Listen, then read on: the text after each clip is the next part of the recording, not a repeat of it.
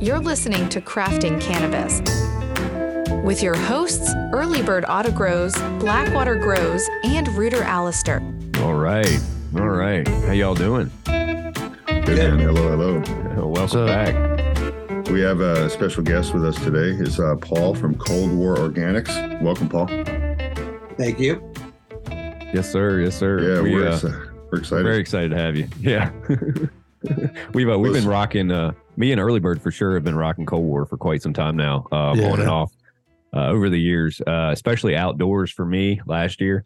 Um, that's all I did was just 100% sprinkle around the top of the pot and let it rip, and it was working. Now he's he's more of a follow the chart kind of guy, so Early Bird is. I'm I'm kind of I, I throw it on everything. Yeah, yeah. No, it works on anything.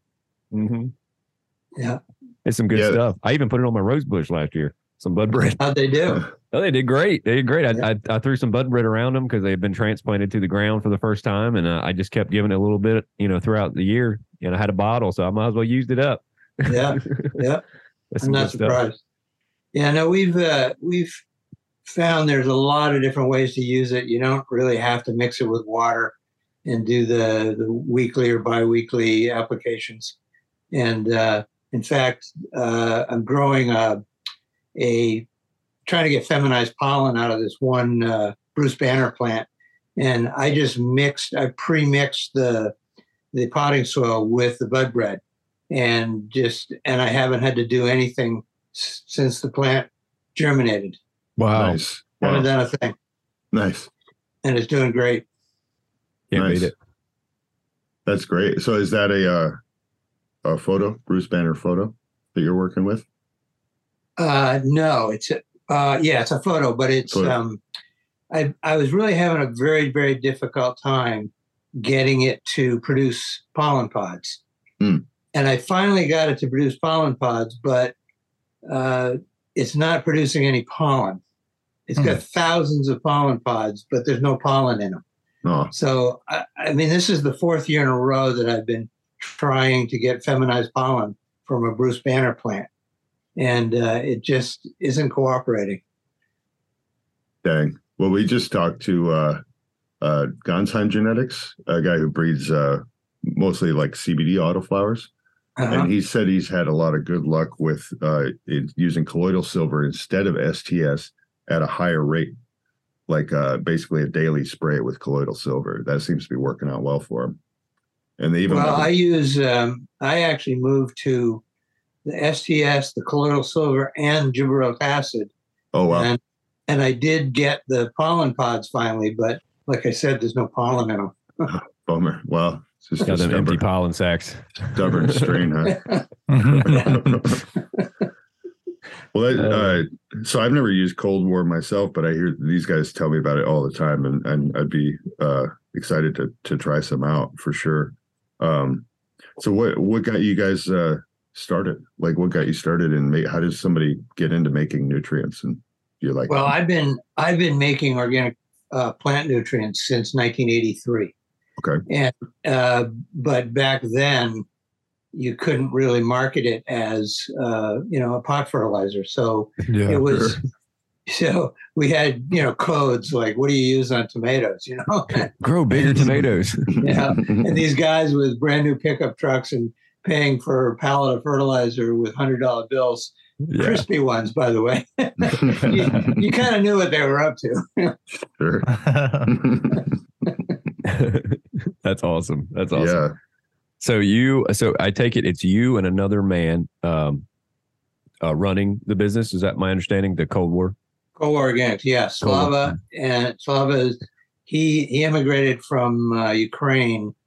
Oh, it's still the Soviet Union back when he immigrated, but Well, he was 15. He was 15 years old when he came to this country. wow. But- wow. And he's like, so that was probably about 30 years ago. well, sure. Wow. Wow, that's and cool. so, and do you both have uh, backgrounds in biological chemistry, or what? Uh, like, how? What kind of what? Well, get- actually, no, because when I first started, uh, organics to uh, conventional wisdom was a joke.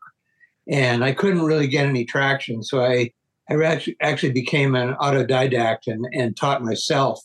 I did my own research, and then I ended up writing five books about uh, about using uh, organics in both horticulture and agriculture.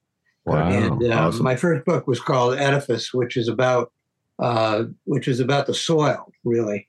And so that's where my most of my expertise lies is in the soil and how plants react in the soil and the interaction that they have with soil organisms. Very cool. Damn That's right. awesome. I had no idea you had books either. That's awesome. Yeah. Yeah, Yeah. I do we're have some. Some of them are out of print. yeah. We'll have to look into that. That's pretty neat, man. Hell yeah. Yeah. All right. So so you were getting down deep into the uh the energy exchange, the nutrient exchange, the whole food web, like the soil food web and all of that, like deep Yeah. down in there. So In you- fact, I did a, I followed, I shadowed Elaine Ingham for a couple of days uh, many years ago, and uh, I, I gleaned a lot for her, from from her. Cool. Very cool. And so you're, I assume then your uh, like nutrients that you guys are making are are tailored to specific parts of that process. Are you, you're you're not just feeding the plant; you're boosting parts of the process of the whole soil web itself. Sure, yeah. I mean, we Cool. have to you have to keep in mind a lot of different things when you're formulating fertilizers that are organic because there's certain things that trigger biological reactions and certain things that don't. And so you don't want to bypass those reactions too much because if you do, it it's sort of like um, intravenous feeding. If you bypass your digestive system, it'll eventually shut down, and you'll have all kinds of other problems that are associated with that. That makes total sense. Sure. So almost like uh like taking a precursor or something that your body needs to make. Right. Well, your body, you know, if you give it the resources it needs to make uh, energy, really, but also to make uh, defense compounds and and things that allow you to grow and stay healthy. Uh, you know, im- uh, immune uh, system compounds, things like that. You know, you really have to have a pretty balanced diet, and you have to have vitamins and minerals and things like that. You can't just live solely on macaroni and cheese. yeah. You know, My daughter would it tastes argue. really good. Or Lunchables like me right now. Yeah. Well, when you have a newborn, it's tough. It's really tough. Mm-hmm. Yeah, you're right. I'm, I'm way past that. I have grandchildren now, Oh yeah. and I let my son deal with that. Yeah. Exactly. that's his problem, right? Yeah.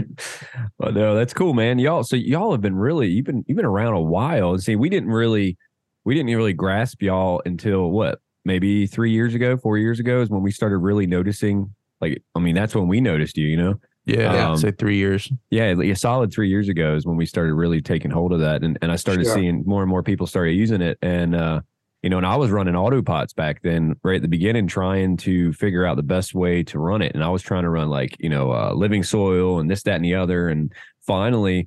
Uh, what I realized and what early birds doing now is the top feeding. It's great. If you just shut that water off and let it dry up, and I mean, it's some good stuff. It really is. Yeah. I mean, you just and you can kind of make like your own little cocktail, like he does weekly. You know, he T- tell him how you do your cocktail because I tell you, it's it's it's working great. You ought to see what his last couple plants. I don't know if you uh if you fool with the Instagram, but he.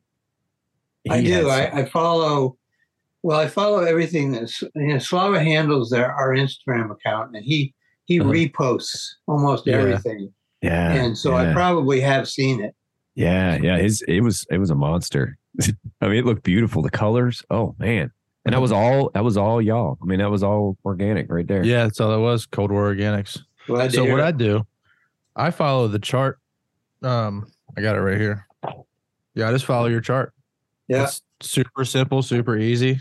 It's twice a week. I got the auto pots like Blackwater was saying, and the day before I plan to feed, I'll turn off the valves to the pots, let the trays dry out, and by the next day, next afternoon, they're ready to be be watered. So I'll, I got a gallon bucket, and I just I just make it in increments of one gallon. yeah. Yeah. It's super simple. And then once awesome. it's mixed up, I pH it, add my microbes, and I just water it in. Yeah. Until I see runoff. super simple, super easy, and it's not a lot. It's you only got you got what four products, but you'll really only need three because Right. the fourth one is for transplanting. Right.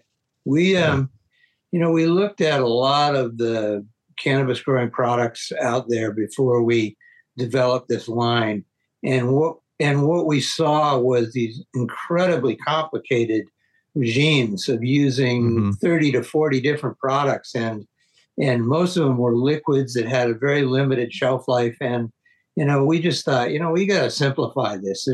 There's no reason why it has to be this complicated and so we wanted to simplify it so that anybody could could grow in their backyard or in their closet for that matter and you know and so we tried to create this very very simple system with very few products and in the reality you know you could get away with just one or two of them Mm-hmm.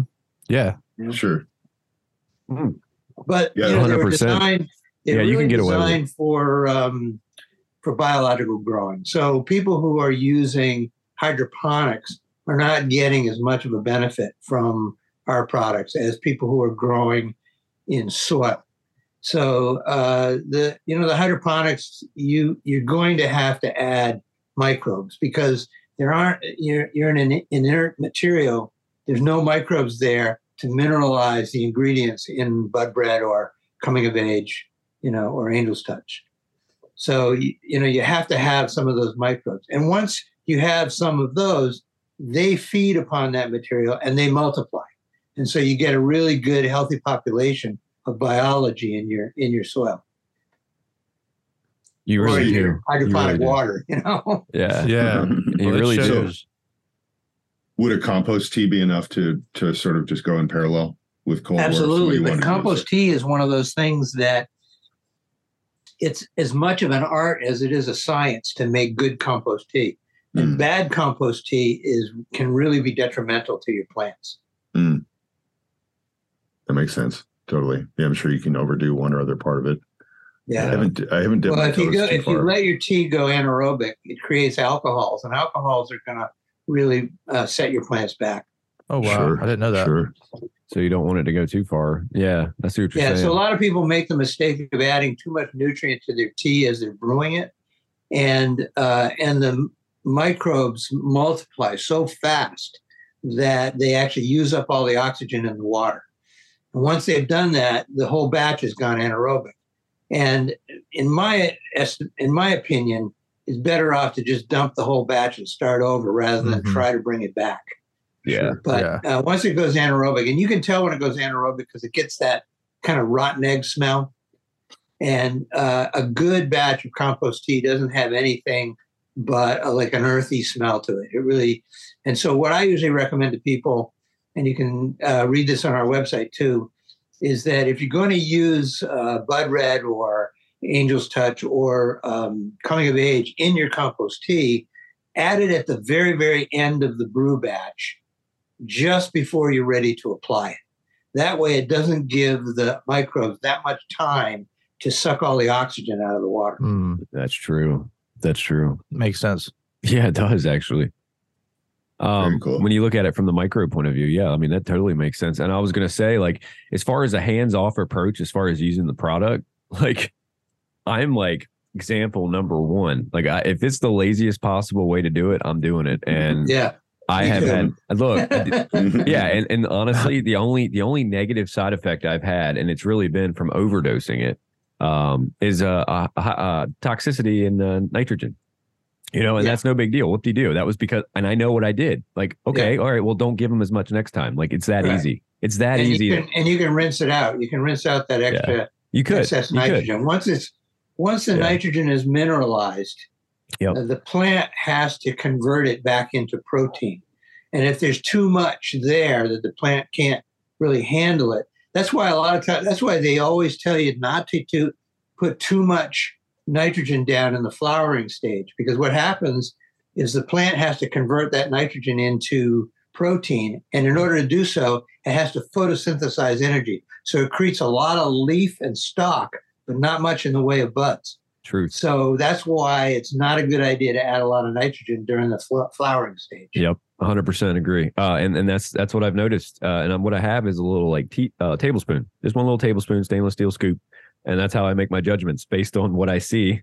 is Yeah. how I was using it. That's how I did all my outdoor shit last year. Yeah. Um, yeah, it was pretty cool, man. It's very, very, very cool shit. Like it's it's as far as simplicity, that's what gets me. That's why I love about it.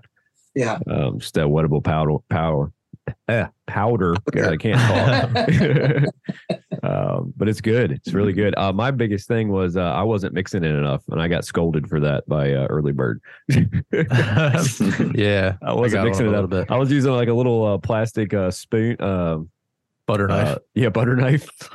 Just Just Yeah. mixing over. it up, and I was like, "Oh, that's good enough." I was dumping it Yeah. in. Well, we can, we have you know in the bud bread we have and and the coming of age we have some insoluble ingredients because Yeah. in organic you know Mother Nature doesn't really want everything to be soluble and quickly available because otherwise it would bypass the biology in the soil.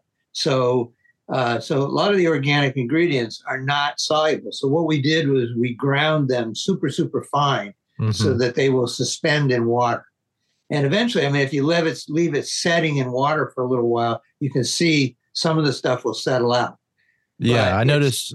I, I noticed with the coming of age, especially when when I when I mix it up and I with all the bubbles and everything clear, there's a little bit of white looking dust on bottom Yeah, that never dissolves. Yeah. Yeah, and it won't dissolve, but Yeah, but it's fine enough that if you can agitate your your mixture enough, it'll it'll just suspend, and then and then you'll feed Mhm. the plants, and then the and then the biology in the soil will take care of the rest. yeah, correct. Yeah. Mm. And that's a problem with modern agriculture. It doesn't give biology enough credit. You know, they're coming around though. I got to say because I've been doing this in, for 40 years since 1983, and uh, back when I started, uh, organics was like I said, it was just a joke, and people didn't really understand or believe that how important biology and soil is. Oh yeah. Now they're starting to come around and say, yeah, you know, like um, for example, Cornell is they do a, a soil health test and they measure much more about biology and organic matter and and uh, you know certain natural enzymes and things like that than they ever did in the past. When when did you see that, or when do you think that shift happens? Because I would have pictured early '80s that a lot I of would say it happened. Let's see, I started in '83, so 83, 93. I would say around 2000, between 2000 and 2005. right on. it really when- started. That's when, that's when I noticed that a, the whole market kind of was, you know, opened their eyes and said, "Hey, you know, there's something to this organics. I'm I'm going to look into it a little bit closer." Right on. Yeah, and I know um, my personal introduction to this whole concept was uh, Polyface Farms. I'm forgetting that guy's Joel Salatin. Sure. Um, He's- what is it? Joel Salatin. Yeah. Yeah. Yeah. And heard him on some interviews and uh and some documentaries, and that's what kind of got me interested in the idea. But yeah, Yeah. see it, it seems like at a certain point in history, if you brought up organics, everybody would have said you you just mean farming. Like uh, when Yeah. do you, when did we change over to the industrial side? Was that like maybe in the 60s when more industrial agriculture would have started really getting, you know, overtaking Actually, everything? actually, it went back farther than that. It goes back all the way to World War II. sure. uh, because nitrates were used in explosives. And when the war was over, they said, "Well, what are we going to use with these? What are we going to do with these nitrates?" So they started, Mm. you know, they started using them in agriculture. you know. Mm. Yeah. I suppose, and then that was one of the causes of the Dust Bowl too. I always forget about that. Oh, for sure. They stripped that. It was top the layer. destruction. Well, it- what caused the Dust Bowl more than the chemical agriculture was the cultivation practices. Because every time you cultivate the soil, you destroy organic matter. And organic matter is what holds moisture, it holds the soil together, you know, it flocculates soil particles. It, it is the home for all of the biology that lives in the soil, you know, and it's resources for them too. So, you know, without organic matter, uh, you just have dust. Sure. Yeah.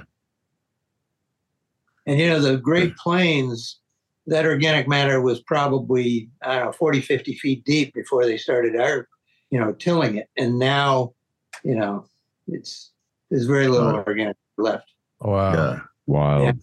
thanks to the the mil- millions of buffalo that that would graze the Great Plains and you know and crap all over the place. It you know it just was a sustainable system Yeah. for them. You know.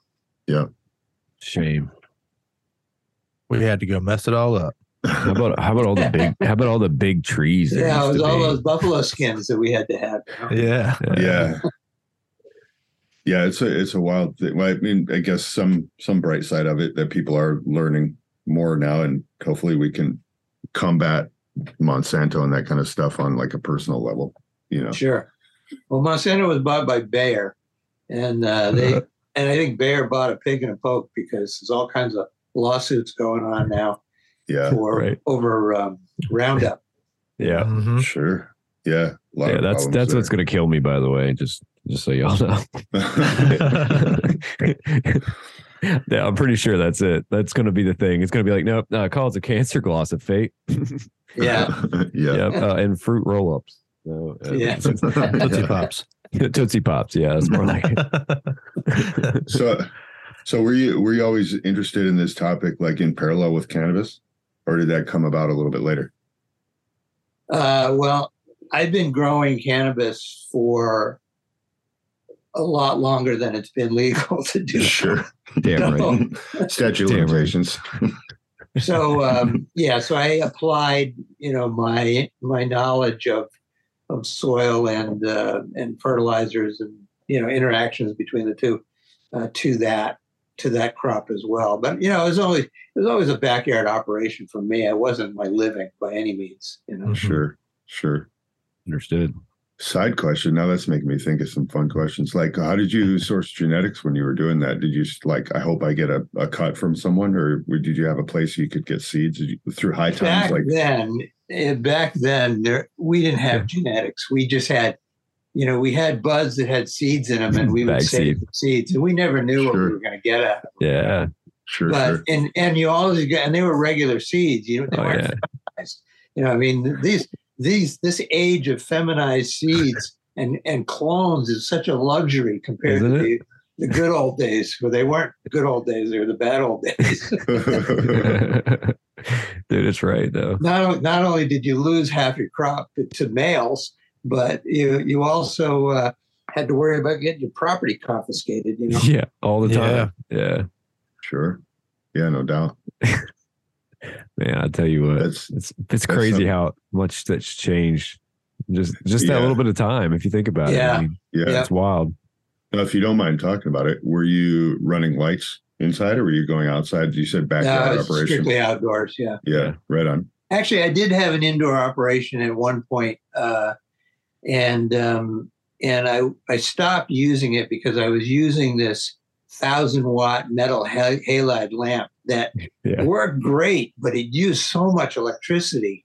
Mm-hmm. I was paranoid that somebody was going to get wind of the fact that my electric bill was going through the roof, and that Yeah. uh, and that they, you know it was suspicious. And back then, they were actually looking at that and busting people for for indoor operations. It ca- Yeah, Mhm. like yeah, that's some wild shit. that had to have been so nerve wracking. God, back you then. Well, imagine? that was Yeah. before the days of LED, you know. So Mm. Oh, yeah. yeah.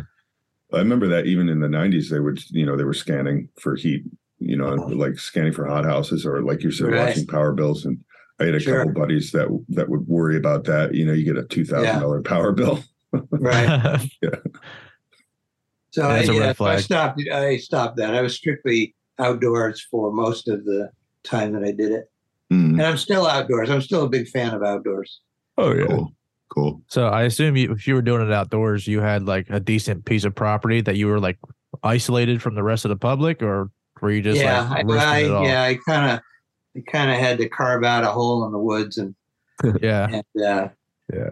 and lug uh, huge bales of peat moss and shit up the hill. And back in the day when I had the strength to do that, you know. Oh man. That's cool. So now at that time, were you like developing your your product with some of these plants that you're growing outside, or was like Well, yeah, yeah. My using that for your research? my company that I started in '83 was called is called North Country Organics, Okay. and that's still we're still in business. We're still going strong, and uh, Cold War Organics we started in 2017. Okay. So Oh wow. Okay, cool.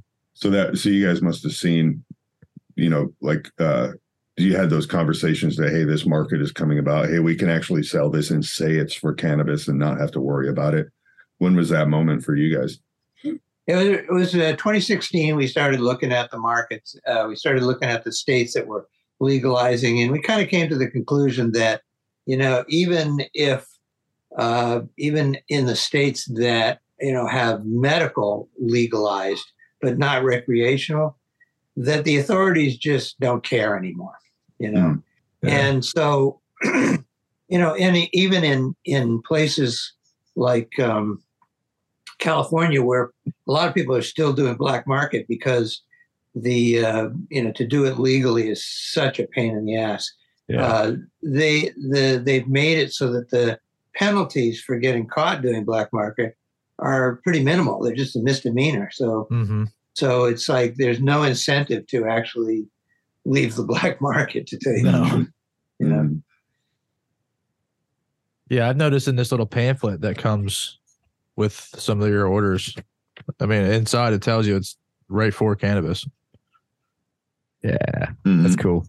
Hey, I, I'm jealous of your scoop though. He he he got him a, a scoop, and I guess I guess it comes with the bigger bottles on your uh, Amazon.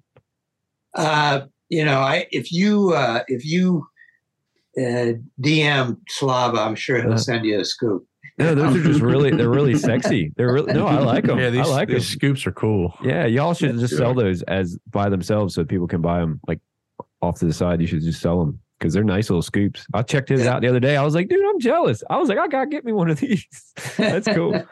yeah, I've been using this uh, tablespoon thing. I've just been measuring by rack of the eye. You know, Yeah, Yeah. for like a year, we were like, "How do people?" Like, we've always seen these scoops on Instagram, and we we're like, "How do people people 'em." get these scoops?" yeah, we could never Yeah. find them, and then I ordered the big, the big container of Bud Bread, and hair came along my scoop. yeah. Oh, we yes. finally figured it out. The secret. We were we Yeah. finally unlocked it. Yeah, Uh, well, yeah, well, given the way you guys are promoting us, I'm sure Slava would be happy to send you Oh. a scoop or. You know? no, we just we just love your shit, man. Yeah, he just sent me a T-shirt. Nice. I got a question, and if this is proprietary, feel free to just say so. Uh, but like when you when you guys are manufacturing, like uh, I guess I'm curious about how you obtain the constituents. You know, is it is it it's organic materials that are just kind of sort of dried out and then processed into into certain constituents, uh, or do you guys have like a where you, we break down certain extracts from organic materials? like i'm just trying to wrap my head around how that how that works sourcing an organic product you know i- into a dry powder basically is what i'm curious Right. about Well, we, you know, we're very, we were very careful when we developed War Organics line because there are certain ingredients that we use in the North Country Organics products that really aren't appropriate for mixing with water. Uh, they just, you couldn't grind them fine enough. Their density is way too low. So they, you know, if your density is less than the weight of water, than the uh, specific gravity of water, then it's just going to float on top. It's not going to suspend very well. So, Mm. so we had to be cognizant of all of that uh, when we developed the Cold War line. But the ingredients that we use in uh, Cold War are the same ingredients that we use for North Country Organics. But what we do is we grind them all really, really fine. Whereas in North Country Organics, we want them relatively granular because in conventional gardening and agriculture and horticulture, people use spreaders, and you can't spread dust with a spreader. You have to you have to have a granular material. So basically, the big difference is uh, taking those ingredients, the appropriate ones for cold organics, and grinding them into you know uh, particles that are only a few microns across, and then uh, and then they can mix and suspend in water. But uh, they wouldn't be appropriate for North Country organics at all. sure so north country organics is more geared towards agriculture you know f- Yeah. field field growing kind our, probably our biggest category, well, our biggest category of customers uh, is probably certified organic farms. Uh, However, uh, the retail market has really taken off, and a lot of people really love to put uh, our North Country Organics products in their gardens. Nice. Oh wow. And in fact, we have a product. North Country Organics has a product called Pro Hemp, which we sell to hemp farmers uh, because the Cold War organics is a little too expensive for growing hemp. Hemp doesn't have the value that uh, marijuana has, so you, Right. uh, it just doesn't justify itself as much uh, Sure. on a hemp farm, especially a large scale hemp farm. Yeah. So you, so I know there's quite a few commercial facilities that are organic now. Is that our Cold War working on that scale as well with commercial production? Um, to a certain extent, yes, I believe it is. But Cool. you know, most of our customers don't don't really tell us what you know what they're doing. But I would say that you know the Based on what you've You- seen, yes, probably. yeah. So we've got Cool. we've got quite a few brick and mortar uh, places now that are that are reselling our products, and we don't know who they're selling it to, Yeah, Sure. whether it's commercial users or not. You know. That's cool Sure. though, man. Yeah, that's great. It's good. Yeah, that's awesome because uh, yeah, y'all are y'all are doing good stuff. I mean, it really is. It's it's a great great product to use Thank if you're you. trying to be organic, you know, and you're you, this is a great option. You know, it definitely is. Um, I'm not currently using it in my indoor just because I'm I'm using salts right now um, in the res, and that's something that I probably would run if if I thought would run through the res properly and not die on the way there. You know, getting to the roots. Um, but yeah, good stuff, man. It really is. That is the organic way to go for sure for a lazy guy like me. Now, your products they they come they say clean green certified. Is that similar to Omri listed or what is that? It is, but here's the deal with Omri: they only certify what it can be used on a uh, organic farm. So, uh, marijuana, because it's still federally illegal, is not considered an agricultural crop. Therefore, it's outside the scope of Omri's, uh, you know, Omri's review operation. So Mhm. they they won't review something that's specifically for marijuana. Now, Um, Clean Green Certified, basically, they look at the same uh, same things as Omri looks at, but they do it for uh, for marijuana for you know inputs for marijuana. Mm-hmm. And the fact is, is that uh, pretty much all of the ingredients in our Cold War products are Omri listed. So Oh, okay.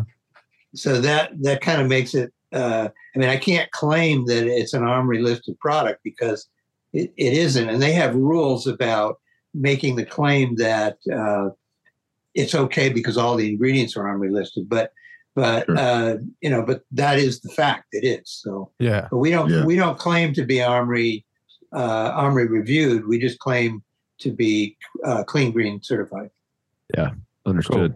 Understood. That's cool. It's cool that there's other mechanisms to make those claims. now Yes. Yeah. Than just through the USDA. Yeah. Right. Yeah. it's like I don't even care. Like, all right, yeah, okay, like it matters. You know what I mean? yeah well point. there's you know, I know, I know, been- I know. you know, in the past, there have been people who have cheated with Yeah. their organic claims, and it's mm. hurt the whole industry. You know, mm. Well, I just mean in general, as far as who tests it. As long as someone's testing it, like I'll, I mean, that's a good claim for me. You know what I mean? Like Yeah. I, I don't need the federal government, you know, or whoever testing Right. it and getting it. Like I, I- any kind of approval is fine with me. You know, as long as it's Sure. trust, trusted and everyone Yeah. agrees. Yeah. You know. Yeah, I always figured it was a like Yeah. a an equivalent to Omri listed. Yeah, exactly. I mean, that's how I look at it. You know. Yeah. I just figured it's another way for them to make money. so I just like, nah, uh, uh no, Yeah. I'm not falling for that. yeah. Well, I, I suspect that if uh, cannabis, you know, THC cannabis, ever became fe- becomes federally legalized, or Yeah. at least de- de- unscheduled, you know, in the DEA's uh, book, then I 100%. suspect Omri will probably start Yeah, they uh, would. Totally. Totally. start reviewing those kinds of things. And they do review a lot of products that are used for growing cannabis, but they're also used for other things, and that's what allows Omri to review them. You know, Understood. Yeah. Yeah. But that's cool, so what? man. So what are you growing right now? You were talking earlier about trying to feminize a, a Bruce Banner. You got anything else that you're that you're working on that you're growing at home? uh, given the snow and ice on the ground, I'm not growing anything right now. right on. I've got I've got this one I've got this one little growth chamber that I I'm trying to produce uh, feminized pollen Um, you know, it's funny. It's four years ago. I did it with uh, Durban Poison, and I had great success. I I got I had like a three to four foot plant. And it gave me fifteen hundred feminized seeds. I was so thrilled. So then I decided, well, I want to try this with another strain. And for the last three or four years, I've been failing with Bruce Banner. I don't know what it is, but some of these hybrids are very resistant to to changing their sex. You know. sure. They're stubborn. I wonder if it's if it's established for that long. Those and those genetics just keep getting reworked. Then it's you know it's locked in certain traits. Probably won't like you said. It won't do other things. Yeah. It's not as Well, there's certain, you know, there's certain strains that really do better in Vermont. Um, You know, I had a strain, trying to think of the name of it. Uh, it really, it was terrible. It just got, it got diseased, and it's growing right next to Bruce Banner and Purple Kush, and all of those are doing great. And then I have this one, uh, God, I can't remember the name of it. That's what happens when you get into your 70s. You can't remember shit. But uh, but uh, Sev- 70 stoner problems. Yeah. Actually, yeah, it's probably not a 70s problem. but anyway, this one particular um, strain that I grew, it was terrible for where I was growing it. And I suspect it would be great in the desert southwest, but it wasn't good in Vermont. Yeah. What's your growing season like in Vermont? Well, uh, it, it varies from year to year, but typically the last frost is um, actually the last frost can be as late as uh, June, June 9th or. 10th. Yeah, but uh, but you know your your your plants, uh, cannabis plants are pretty resilient. So even if the leaves get burned a little bit, they'll usually come back. You know, there's Yeah. enough energy in their root system that they can produce new new foliage. But So yeah, so I usually get stuff in the ground oh early May, Yeah. and then I gotta I gotta harvest it um, between mid September and mid October, depending on the strain, because some strains mature earlier than others. So, Right. sure. but I always grow photos. I did. I have dabbled with autos, and I just I wasn't impressed with the yield. So yeah.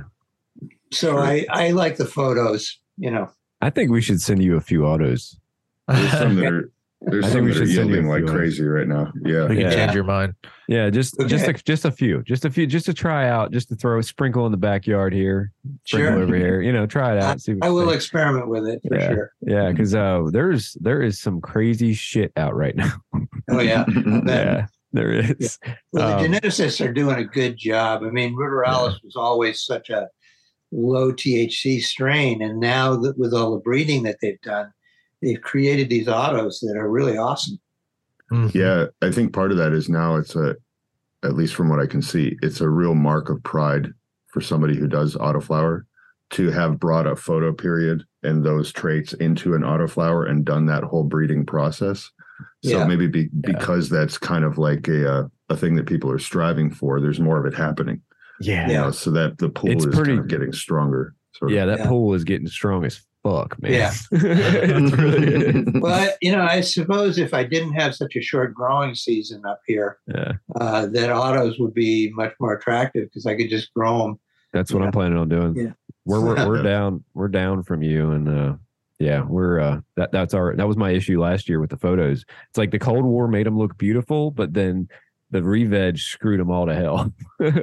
Oh yeah. yeah, that's what messed us up. I actually I got um, I've got a couple of customers that are that monster crop, and they uh, they're kind of they are so weird looking after Yeah. they go through the second or third stage Yeah, stage they are. They are. re-vegging. But Yeah. but Yeah. you know, the guy he he can he's getting a continuous harvest. You Yep. know, Yep. It's- it's 365 days a year. You can pick it. a bud off, and wow, That's amazing. Can you imagine? yeah, that's interesting. Growing outdoors is a, a task all on its own. Yeah. It's Yeah. so much uh, for me at least. I it was so hard last last year Well, when I was look- trying keeping up with with these these dang old pests out here, these beetles and everything else just was just Everything was against me. Dude, right? Indoors is definitely my And they growing were- style. And they were getting chewed up left and right by those beetles and shit. Like, It was terrible, man. Yeah, I was struggled bad. outside. That's interesting because I I've had more pest problems growing in chambers than I have outdoors. really? But yeah, because I because you Yep. get um I I don't know where they come from, but I get aphids, I get uh, uh, fungus gnats, I get all kinds of things in my chamber. Have house uh, plants? I have to be very very careful with the watering. Uh, I have to let the plant dry out almost almost to the stage of wilting, you know, Wow. before I rewater it because otherwise I get fungus gnats and. But outdoors, I I, I do worry about um, deer and woodchucks and you know Yeah. things like Squirrels. uh, and uh, and and teenagers. They're they're Yeah. probably the biggest pest. You know, Yeah, they're Sure. If they if they see your plants, they're going to take them, and they have no Sure. idea whether they're mature or not. You know, yeah. they just Yeah, they probably don't even think to dry it. They probably just smell at all this weed we got. yeah, we're gonna smoke it right now. Yeah, right. You know, and then you know if they if they they harvest it in the veg stage, they're just going to get nothing but a headache. but yeah. Right. Yeah. Right? they'll pass that joint. Yeah, man, this shit's really good. that was the that was the highest I ever was. I had an out. I had I had a plant outside once uh, at at a friend's place that disappeared, and it was always a point of contention as to whether it was a deer or a it? person. Yeah, yeah. yeah. But yeah, there's a we, we have the deer thing too, and usually, honestly, we'll just go uh, every time I go tend to things, I'll just take a leak all around the edge of the garden.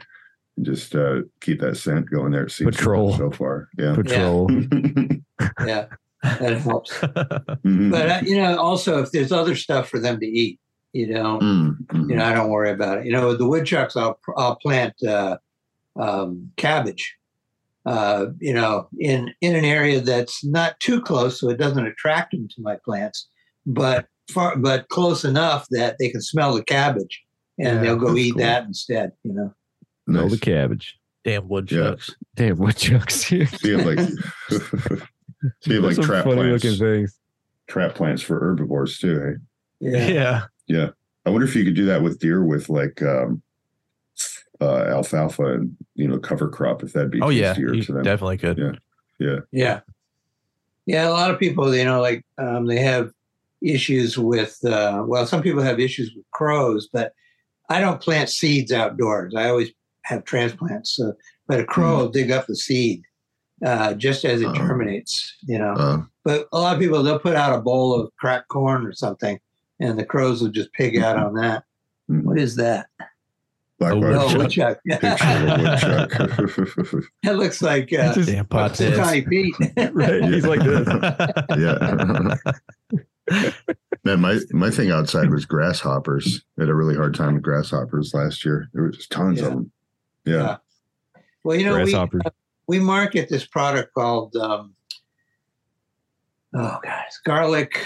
It's uh, it's it's produced by this company out in California called or Washington State called Garlic Labs, and uh, it's it's hundred percent garlic juice or close to it anyway, and Wow. like a gallon of it will treat twenty acres. But the problem with it is is that if you treat everything with this garlic, uh, that you know then there's nothing for you these these uh, herbivores to eat. And they'll they'll eat through it. But if you leave something for them you know uh, somewhere that's untreated they'll just eat that plant and leave the rest alone Okay. you know Cool. Yeah, I may try that out. Awesome. Yeah. I did. I ended up making a homemade solution based on uh, a, a friend of ours, uh, Real Green Monster, makes this capsaicin spray. So I did Yeah. that with uh, habanero and garlic, and that yeah that, that works seemed, too yeah seemed to work. Yeah, um, but they still although some animals can't taste um, they can't taste capsaicin they'll just eat right through it Yeah. um, i know chickens are one of them but i, I don't know about but I tend to I tend to grow um, grow in a weed field, and so I let the weeds grow up, and then Ah. I train my plants. I bend them over and stake them to the ground, and then I get all these colas that come up, and they don't get up higher than the weeds, so nobody can see them. And plus, the weeds are are you know forage for some of the pests that might eat my plants. Sure. Hell so yeah. you you you have you end up having probably due to cold war like healthy plants that can keep the pests off when they're in because I would imagine them being in weeds that you would get spider mites and all sorts of things. Yeah. Yeah, well, we do see some spider mites occasionally, but it's mo- you know, like I said, I've seen it in some strains and not others. And so the strains that really do well up here are Bruce Banner and Purple Kush and Dark Star. Uh, so, you know, some of those do really well. I I developed a strain called uh, I call it Dad P, which is uh, DADP, which is Dur- uh, Diesel Afghan Durban Poison Cross Oh, and that Wow. did really well up up here too. that sounds fun. that sounds fun as shit. Yeah. Yeah.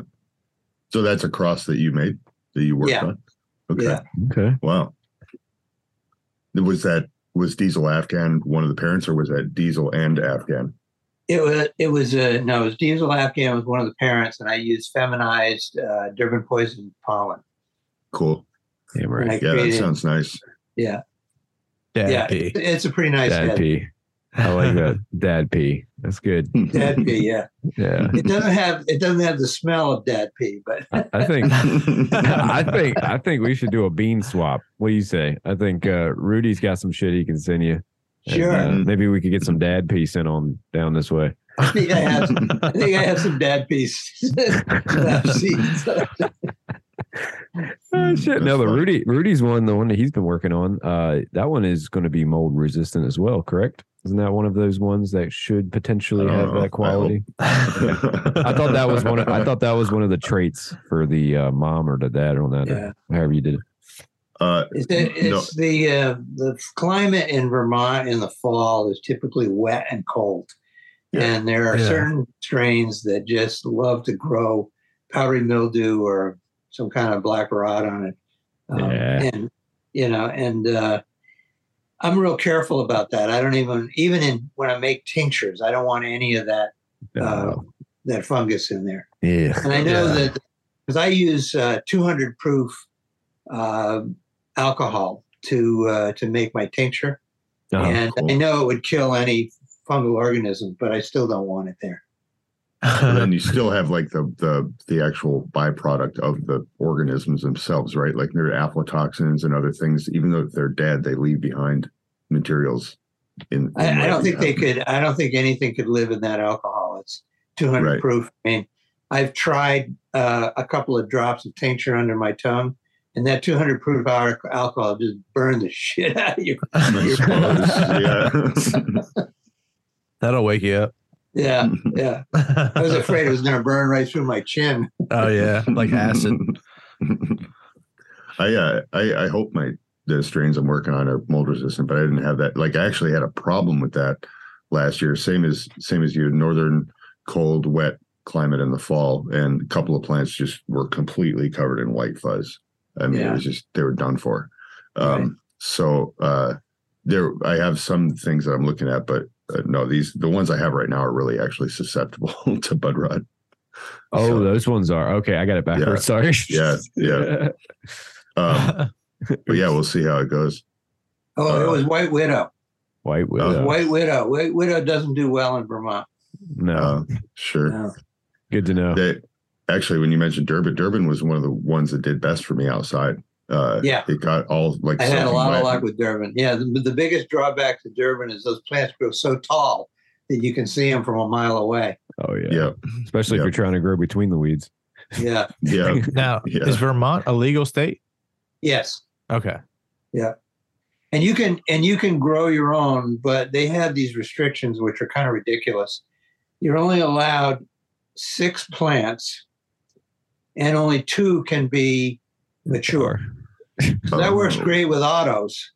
So you Sure. could have, you know, you could have 18 plants, uh, you know, and and you know, if you stagger the planting, then you know you can have two at a time that are mature. Yeah. But but to tell you the truth, I don't think anybody pays attention to that, and and I don't think the authorities do either. But that's Yeah. the rule. That's the rule they made up. You know, yeah. That's what happens when you get politicians involved in in Yeah. you know, Right. funky Yeah. at home stuff, you know. right, yeah, right. here in Virginia, we're allowed Yeah. four, but it's any stage of life. yeah. Yeah. It's Yeah. uh Michigan. We, so I think that, I think the the the uh, rational the rationale in the six plant limit was that they thought half of them would be males, and so you'd have to throw them out anyway. So, but the but the Oh. they just weren't thinking in terms of clones or feminized seeds or anything like that. You know. yeah, yeah. they don't know what they're talking about. Or how easy it is to make another one. It's like clip. Okay. Right. Yeah. Right. Yeah. Well, and I think Yeah, a lot of people too, like you said, a lot of people are just like, tell me, what do I get fined for? And like, what am I in trouble for? I'll just not do that. You know? Right. Yeah, right. Most people are going to do that. Yeah, exactly. All right, I won't do that. All right, cool. Because they have lit because they have 20 bucks. limits where this Yeah. this is this is cool for this amount you get a fine and for this amount you're in trouble, right? Yeah. So I think a lot of people are like, oh, I'll, I'll risk a fine, whatever. yeah, Yeah. I'll take a Yeah. fine. Yeah, Yeah. Oops. Yeah. I was in a bind, man. Come on. Yeah, I'll take the fine shit. As long as they don't confiscate your plants, you know. Right. well, It's that's like, no. they, they do. They, that's in the Michigan law. It is. It's uh, anything Here's a over branch. twelve. Here's a You brand. get a Tell them it was fine and they'll take- cup. Yeah, yeah. but we, we got. I think we got it really nice with a twelve count. That's that's what our home count is in Michigan, and that's pretty healthy. I couldn't Yeah. imagine. So, You lucky bastards. Yeah. That's pretty nice. Yeah. Yeah, Yeah. yeah. Arizona just right. went wreck too, and I think that there's six as well. I think a lot of states are six. Six. Yeah. Yeah. Of course, Well, Virginia. they- Virginia. you know, a be lot of these politicians are copycats. They just they find a, a you know a state. Let's look at their rules, and we'll just do that. We'll just do that. Yeah, it's like I think I like how they did it. Let's do it that way. Yeah. Yeah. yeah. Yes, I'll tell you. And then what? Look, what did they just do? What did they just do in Virginia? Uh, early bird. They just changed something recently, or the wording. Um, what was it? yeah, I forget. I can't But remember. yeah, they did just change something, but it, Yeah. I don't think it was drastic. It wasn't drastic, but nonetheless, they were already changing the law. Like Yeah, they they were were trying to making, fuck with it. they're making adjustments already, and it's like, come on, man! Like, just it's Well, bad they enough pushed you only gave us four. They pushed back uh like sales from 2024 to 2025. I know Yeah, that. so they can think about it longer. Yeah. Yeah, because Yeah. they don't have it set up right yet for sales, like through the state. Like that I'm aware Yeah, there's of. no dispos that I'm aware of. Yeah. Yeah. It took Vermont three years to implement uh, uh, sales and taxation.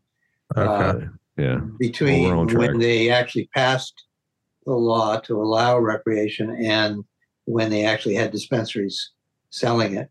You know, yeah, I think it was about a three-year period. Yeah. So that's what we're on track for. So yeah. Because you got to understand, they have to make it as complicated as they possibly can. they have to. Yeah. Yeah. Make sure everybody's getting their pockets lined, and then they can proceed. um, Yeah. And then make sure only like people with hundreds of thousands of dollars liquid can get into, Get into doing the market. Yeah. commercial. Well, I, you know, I'll give Vermont a lot of credit because they're actually uh, forming their rules to avoid that. They really, Really? want to help the small mom and pop operations. They want to help people who have in the past been, um, you know, uh, caught and and uh, imprisoned and and you know and their their records have been ruined and and their lives have been ruined. They're trying to help those people now, expunging their records and and doing all this other stuff. Uh, And basically, actually, if you were uh, a minority who got in trouble for uh, for growing or selling weed back in the day, uh, you had a better you have a better chance of getting a dispensary license in Vermont than you do than somebody who's got a clean record. Because Oh, you have wow. So experience. it's Wow. one of like a uh, like a uh, like we're sorry. yeah. Yeah, No, it's because you have Yeah. job experience. yeah, it's because It of job experience. Yeah, it's like oh, okay, well they know. Okay, I can figure it out. Yeah, no, it- uh, politics in Vermont are Yeah. is pretty palatable. yeah, that's good. I didn't know anything about that, so that's good on y'all. That's good. Yeah, that's great. Hell yeah, that sounds like Vermont sounds pretty good right this time of year. What do you say? They are. I, I love living here. I absolutely love living here. That's cool, Go, man. go sell some weed, catch a charge, and now you're you got a, a free Yeah. pass to a to a commercial Yeah. start. Yeah, Yeah. right. It counts. it counts on the resume, man. Yeah, I'm telling you, Yeah. like, oh, it's it's it's, it's Right. it is how the world works now. It's like affirmative action for dispensaries. yeah, exactly. Yeah, That's funny. Ah, that's too good. that is cool though. yeah, it is very cool. Yeah, yeah, very uh, cool, man. we're hoping there would be more chance for people because like so i don't know i think like it'd be reasonable if all these licensing fees and stuff were were in the tens of thousands you know so let's say it's like 10 15 20,000 to get into licensing for for retail or for a commercial dispensary but i mean it's so much more than that at least in other states like here i mean Yeah. you have to Yeah, I'd have imagine Vermont, they, hundreds they of tried to make it affordable for, like I say, for the mom and pop operations. And yeah you know, if you wanted to grow, uh, I think it's a couple of thousand square feet uh, outdoors, the permit was like maybe I don't know two, three hundred dollars, something like that. wow damn. see that's that's incredible i wasn't even thinking that low wow Yeah, for a small for a small operation, the permit is permit is very affordable. You know, wow that's very cool and, and, then as you have as the- your operation gets bigger and bigger, the permit gets more and more expensive. Sure, sure. Yeah. Yeah, because there's not really an avenue like that, at least in Michigan anymore, with the medical market, where before, like somebody who was a caregiver could actually bring their flower to a dispensary. They Right. may or may not test it. That wasn't necessarily the best time for all that, but uh, you know, that as far as having people interact positively, it was. Yeah. Yeah. Yeah. Now I had a call from a customer who had uh, gotten permitted to grow, and he uh, he had throughout the year he'd been calling me and asking me for advice, and you know I this is what I do. This is my job to help people, uh, you know, um, understand the basics of growing whatever it is they're growing. And so he was growing, you know, cannabis, and um, at the end of the year he called me up and he said, uh, I just wanted to call and thank you for all your help because I grew, I ended up growing 140 pounds of buds, flowers, and uh, I sold them to one place for $2,000 a pound. He was a very happy. Damn. kid. Oh Yeah. my goodness! Nice. Holy shit! Yeah. Wow! I'd be saying thank you. Wow! So he said he was going to come by and he had something for me, and I said I hope I can roll it, roll it up and smoke it. And he, but I haven't seen him yet. that, that's awesome, man. Well, mm. congratulations. I mean, that's a great that's a great compliment. Yeah, Yeah. it was. Oh, yeah. yeah. That's got to make you Most feel of the good. time, you know, when you're in business, people just call you with complaints, and Yeah. uh, we get we get a fair amount of flattery. That's good, man. It Makes you feel good. You're doing the right thing. You're right where you need to be in life. Yeah. Damn right. Damn right. Yeah, I got a. I wish I had a gig like that. I'd, I Yeah, know, tell right? you what, man. Yeah, I, that's cool, man. I'd love to do something like that and then uh, just sell it to the disp- dispo. Yeah. here you, here you go, state. Yeah. Yeah. But and every and what he did was 100 percent legal. Yeah, you No. can't beat it, man. Can't beat it. That's awesome. No strings attached. You That can't is very beat that. cool. Yeah. right? Yeah, no. I uh oh don't worry, I'll I'll I'll holla at you if if I ever get to that point. I tell you, look, as soon as as soon as they open as soon as they open up, however they're gonna figure this out for the state, I definitely want to try to like look into it just to see if it's Uh-huh. even possible to pull something like that off. Because they don't have anything like that figured out yet, to my knowledge. No, So, we'll see. But I'd I'd be trying to jump on that shit as fast as I could. right? Yeah. I'm just hoping it's not one of those things where you gotta like already have like the pre-existing um, CBD growing thing that they ha- they offer for these people that they can apply for. I wonder if it's going to be one of those type things that gets lumped into this other thing. You know, I wonder if you have to have one before the other. That's Yeah. something I need to. Uh, hopefully, they announce that sometime soon so people can get prepared because you know there's only going to be so many slots. I'm sure. Oh yeah. Well, you know, growing hemp was well was legal well before Yeah. uh, growing cannabis. So, um, but you know, the fact is, is that without a lab, the difference between a hemp plant and a cannabis plant is indistinguishable. You can't really, you can't Yeah. tell. It has the same terpenes. It has the same, uh, you know, gooey buds and everything else. And and uh, unless you have a lab to measure the THC, there's you know there's no idea. No no one could walk into a hemp field and tell the difference between No. hemp plant and a cannabis plant. So No. so a lot of the hemp growers, they would, you know, they'd have a little section of their hemp field there, and you know, nobody could tell the difference. So yeah, yeah. that would Awesome. be me. Just don't just don't test those. Test all those well, it was funny because there was a story. It was a few years ago. There was a story about um, the. I guess the um this hemp grower had uh, had been uh, an official came in and took a sample and tested it, and it tested at about nineteen percent THC. And with hemp, you're not supposed to have anything more than 0.3 percent. So right. so at 19%. So they so they came back to uh, to you know to see that to, to take some more samples to make sure that it wasn't a whole field of cannabis. And the whole field had been harvested when they came back. Wow. They knew what was happening. They They knew were like, coming. nope, nope, They're like, not "Shit, today. We gotta Not get rid of these. That's great. That's funny. That's great. Yeah, that's a good one. Oh shit. so, But uh no, that's cool, man. Well, maybe we could uh maybe someday we can get uh your counterpart on. Maybe we could have him as well, pick his brain if he's down for that. yeah, maybe he's Yeah. he's more of the uh, uh, you know he's the graphic designer. He designed the web Yeah. page. He designed that brochure that you have in your Yeah. hand. He's the one that created the. Um, well, he didn't create the scoop, but he found it and had Yeah. it printed, and It's you know he he does all of the promotion part. And I'm the I'm the uh, you know sort of the tech uh, person when it comes to the actual fertilizers and and what yeah, they do the raw the raw the soil ingredients. and all that. science and all Yeah. that. That's cool, man. Does, does he grow? thing. Uh, yeah, he actually he does, but Does he's, he, is he an outdoor guy too, or does he? do yeah, anything? well, he is, but he's in a state that that's Oh. not. oh, okay. Okay. No, that's cool. That's cool. We respect that. Yeah, so Hell yeah. yeah. so he, but that state is coming around too. So Good. Good, Good, on him. good. Good, good on him. Yeah, man. Well, we love your shit, man. It's it's some good stuff. I tell you that. I know I keep What? I keep bragging on you, but have I you really mean seen it. the back of the T-shirt?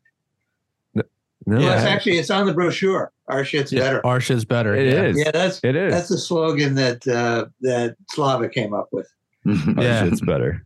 Yeah, that is But good. to- you know, but I got to tell you, when we uh, when we applied for registration in the state of California, they wouldn't they wouldn't allow us to have that slogan on our label. Oh, really? Yeah, they they said That's we're funny. not we can't uh, appear to endorse expletives. you know, that's all we say to it. You know, you Wait, hold up. Is this the state of California? I'm sorry. really come on. You know, That's funny. Oh Lord. Well, his ridiculous. his his uh, artwork and designing Yeah. capabilities are solid. fantastic. Well, Yeah. nonetheless, nonetheless, we're giving him a shout out. So thank you for all you do, both of you. Yeah. yeah, he is a Definitely. is an exceptionally good graphic artist. Yeah, Yeah. It, uh, I love it. For down my It is. alley. It's great work. Yeah. yeah, we need to get Rudy. We need to get Rudy on board. Try some this year. Yeah. Next time I'd you love grow to. outside, man, you ought to put a little pot off this side. Just try it out. See what you Yeah. think. Mhm. It is cool. I mean, you can just, grow it. I- you can use it inside too, yeah, yeah, but Yeah, that's uh, how I use it. but it works better in soil than it does hydroponics. yeah. I can see that Mhm. for sure. Mhm. Yeah, definitely. I'm a soil guy. So Yeah, I feel like they definitely bind better together. Yeah. But uh, I wish I could figure out a way to run bud bread through the autopot reservoir and actually have results that are good. Well, I don't want to. If you can keep the reservoir agitated, Uh-huh. uh, then that'll work. But the problem is, is that you run into the same problem that people run into with compost tea, is that if you put bud bread in water, it's going to, you know, the organisms that are in there are going to use up the oxygen, and then your water is going to go anaerobic. So Anaerobic. Yeah. Uh, so the so what you can do is you can use like an air stone or something in your reservoir to keep it oxygenated, and um, and also agitated to keep the the suspended particles uh, suspended rather than. uh, so let me, let me ask you this while it's fresh on my mind. So if you so say you have like a 12 gallon reservoir, right? Mhm. and I've got a, a a circulation pump at the very bottom that's doing this. It's going going through the top, coming down, doing like this. Um, would an air stone be beneficial as well to add Yeah. to that, just Yeah, for probably extra would. Air? Because all Uh, that's because where water, where so- you're getting that uh, dissolved oxygen is just on the surface. Yeah. And so the circulation pump is helping to oxygenate the water, but if you don't have like a, a fountain, you know, Yeah. that's putting it up in the air, you're not getting as much uh, dissolved oxygen as you would with an air stone. So the air stone would suck that up and keep that going as well. Okay, I see what Well, the air saying. stone is basically your air stone is at the bottom of your reservoir, Yeah. and it's pumping air from outside into that water. And so all those little bubbles are going to be uh, dissolving, and the water is going to, uh, uh, you know, to dissolve some oxygen in it, and that's going to feed the organisms. And even if you didn't didn't use uh, any um, organic fertilizer in a hydroponic system, an air stone is a good idea. Oh, that dissolved oxygen is really uh, important. beneficial. Yeah. Yeah. I can see that for sure. And it's important for roots because roots use oxygen and they exude uh, carbon compounds and carbon dioxide. Whereas the foliage, it's almost like a symbiotic relationship between the top of the plant and the and the underground part of the plant because the leaves are absorbing carbon dioxide and they're releasing oxygen. The roots are doing the opposite. Wow. Very cool. Very cool.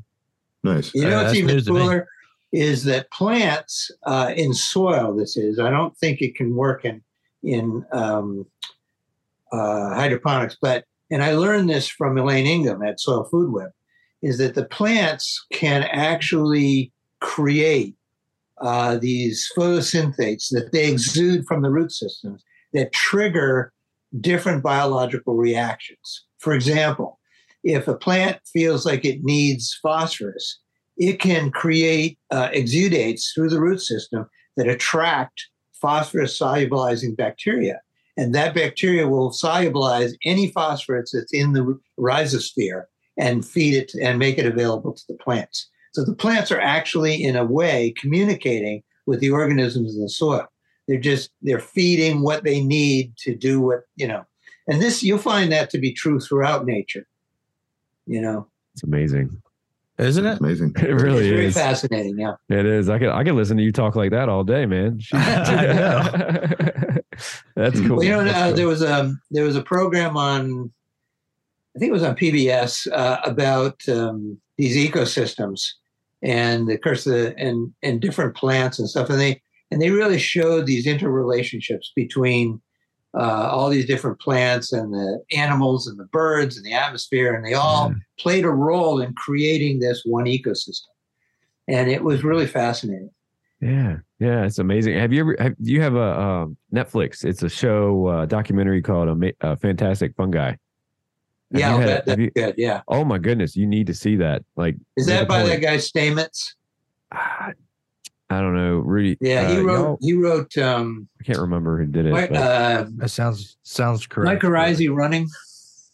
is, oh, is wait, hold on. Is that the? That's the. Is that the mushroom guy? Or is it? Um, what's his name? Yeah, the don't know. mushroom guy. Yeah. The mushroom He's- guy. Yeah, we're talking about the Yeah. same guy. I think In fact, I don't know if you've ever read anything by Michael Pollan. He wrote How to Change Your Mind, and it's all about psychedelics. And um, he quotes that guy, that mushroom guy, because the mushroom guy was pretty adept at growing psilocybin mushrooms. You know. So Hell yeah. yeah, Paul Stamets is awesome. Yeah, no, Yeah. no, we were trying. We were discussing fantastic fungi. Uh, Rudy, who who did that? Is that the same guy? I can't remember his name. I think it's the the guy he who was does close, uh, another show about drugs. I can't remember. Okay. Hamilton Morris. Hamilton. Well, I just- I just love hearing- pharmacopoeia. I like. I just love hearing the uh the, the network talking. Like it's pretty neat. It's got like a narrator. Narrator as being the the creature. I don't know how to just like the under the ground is like talking. Right. It's it's cool. yeah, yeah, Yeah, it's cool how the in that in that documentary how they broke down how roots how different plants communicate through the roots, how they can sense yeah. you know different different warnings and, it's- triggers and stuff. It's Yeah. the yeah, it's the fungal network that connects everything together as one. Yeah. And it's like it all it talks and it dude, it's and it's it's interesting. It's like ma- putting a face to a name almost is kind of Yeah. what that documentary is like. It it almost makes you feel like you understand it all a lot better Yeah. after seeing it. a lot of Um, people don't get totally. into uh, Yeah. you know researching things like that but i you know they like they like reading fiction. And and i have a Yeah. recommendation. There's a book called the overstory. And uh and it's it's fiction. It's a novel. But he gives you so much information about the ecosystem in a forest and Yeah. how all of these plants communicate with each other and even how a dead tree you know is so important to all the living trees that are around it. You know it's just it's just an amazing story about you know it's of course it's it's it's got a story to it and it's fictionalized but it's still the information about forests and trees and and fungus and and you know the all everything that lives in the forest is true and it's very educational Yeah. mycelium, amazing mycelium. That's the word I was looking for. Mycelium. mycelium running yes. yes. mycelium running was a book by um, i think michael phillips who just recently passed away actually just early late last year Yeah. and he's a Vermonter, and he was he was uh, an organic orchardist for decades. Wow.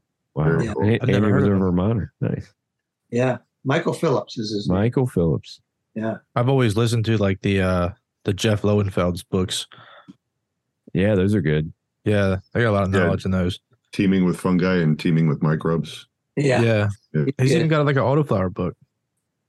Yeah. That's a pretty interesting book right there if you're into Didn't he team up with um, Frank Rosenthal in that first the early back when it was back in the early seventies? They produced a marijuana growing book. Oh, really? I think it was Lowenthal and Rosenthal. Well, yeah, I think so. Yeah, because I think he wrote for what was it home and it was one of these article pages he wrote for for years I think too as as well as being a writer. Yeah, Um, I, yeah, it was something like that too. I, I remember seeing something. Yeah, yeah. Well, Well, I think Frank Rosenthal started that university. Uh, I can't remember the name of the university, o- Overdevest or something like that. But it's a university for learning how to grow pot and and all of the ins and outs of cannabis. You know, that's cool. yeah. Are we talking about Ed Rosenthal? Ed? That's what it Ed. was. Right on. Ed. Yeah, I forget the name of the book, but he yeah he wrote one of the seminal books on growing. Right. Well, he's No, no, and I'm he's he's had several editions, and the and the latest edition is has got so much more information in it than his original one. He has the can Ed Ed Rosenthal has the Cannabis Growers Handbook. Right. That's it. I have the original edition. It's like falling apart. It's so, so old. The OG. That's cool though. Yeah. That needs to be passed down generation to generation. Just continue passing it down. Yeah. I Well, for have it on decades, I had it on my bookshelf with the binding in, so you couldn't read what the. Uh-huh. But you know, That's one about of Daddy's five years books. ago, I I turned it around and put the binding out. That's one of Daddy's books. You can't see Yeah. that side. That's funny. That's good. Um, so I want to talk about your products a little bit, a little bit more. Sure. The uh the Angel's Touch. What is that? Because it just looks like black Diamond. sand or something or Black charcoal, but that stuff it it is so I don't even know the word for it, but when it dissolves, it turns so dark that it'll stain anything. Yeah, right. dude. What Yeah. what is that? Okay, so there's two ingredients in that. They're both soluble. The first one is a soluble seaweed extract. It's an Ascophyllum nodosum, which um, really does has a, it has a lot of plant growth hormones in them, like gibberellins and auxins and and uh, cytokinins and things like that. And and the plants react in a number of different ways, but because it's a natural material, it's not uh, it's not like one specific hormone that does one specific thing. So one of the things that I find with the soluble seaweed extract is that it really helps a stressed plant, and uh, you know, especially like uh, from transplant stress, for example. Transplant stress will set a plant back two to three weeks, but if you soak that root ball in a solution of 100 to one with the uh, with the uh, soluble seaweed extract and put it in the ground, it just wakes up like like you do in the morning. You know, it just continues growing like it nothing ever happened. And the other ingredient is a soluble humate. And we get this humate out of Alberta, Canada, which has the highest, uh, the lowest amount of ash and the highest amount of humic acid and fulvic acid. And those acids make trace elements, obscure trace elements, which the plant needs but has a hard time getting. It makes them more available. So the combination of the two, the plant is is just such a um, um, a nutritional bath for the plant, you know. And it grows. The other thing it does is it grows these really, really fine microscopic root hairs, and those microscopic root hairs have a much easier time absorbing nutrients than than the big, thick mondo roots. You know. Mm-hmm. I mean, the mondo roots are really more structural than they are feeders. Oh wow. you know. Interesting. Yeah, when you mix it, when you mix it, dude, it yeah, it, I I believe it creates that um what is the word Vanta black? I think it is. Yeah, it is so dark. It's like the blackest black, and Yeah. it's like Yeah, Yeah, yeah, we we did experiments with it um, Yeah. many many years ago, and we would take cuttings and we'd stick them in. We'd stick one cutting in water, and then another cutting in water treated with uh, with the Angel's Touch, and then. Uh, but we didn't call it that back then. But anyways, uh, in within one week, the oh, and we had to use like a quarter of the dose. So instead of 100 to 1, we were mixing it 400 to 1 because you couldn't see through the liquid at 100 to 1. You couldn't see what the roots were doing. you know? yeah, it's, So the, the like ink. experiment was was you know it was it was moot. You couldn't even see what the what the product was doing. But so we mixed it like 400 to one, and and you could see within a week there was twice as many roots on the treated plant. After two weeks, you could barely see through the glass. The root uh, mass was so big, and after three weeks, we had to we had to transplant. And then we took both plants and transplanted them the treated and the non-treated and within a week the treated plant was like twice the height of the of the non-treated plant so Wow. it was pretty amazing it was pretty significant too wow. and that's just from the Angel's Touch. yeah Wow. just from the Man, so Yeah, it I- sounds this- like that's the way to go for cloning.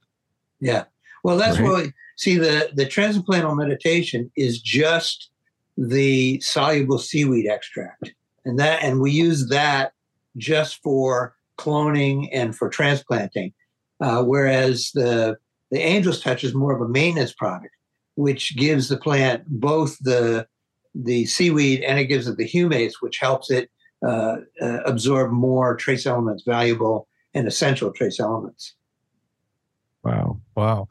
Yeah, the Angel's Touch was I started off with Bud Bread only, and then I upgraded and got the Coming of Age, and I was using both of those. And then lastly, I got the Angel's Touch. And ever since adding Angel's Touch, my plants have been so much more happy, so much more pretty. They just overall, they're just happier plants. Happy is the best way to describe it yeah Yeah.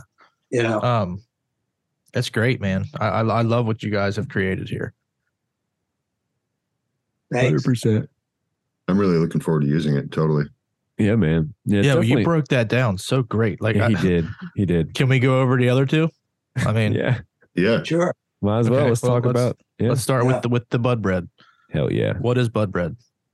Well, Bud Bread has, you know, one of the things that we really try to do is get a, a, a large diversity of ingredients so that the plant isn't living on just, well, my example was macaroni and cheese.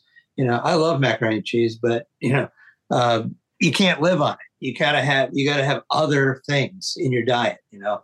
And so we we created a, a mix with a lot of different ingredients, all of which are meant to add diversity to the plant's diet and make it a much healthier plant. So the bud bread, uh, we tried to keep all of the ingredients with a de- you know with densities that are a little heavier than water, so that they wouldn't float on top. Uh, but other than that, we really tried to use a lot of diverse ingredients, and uh, you can see on the label what is in it.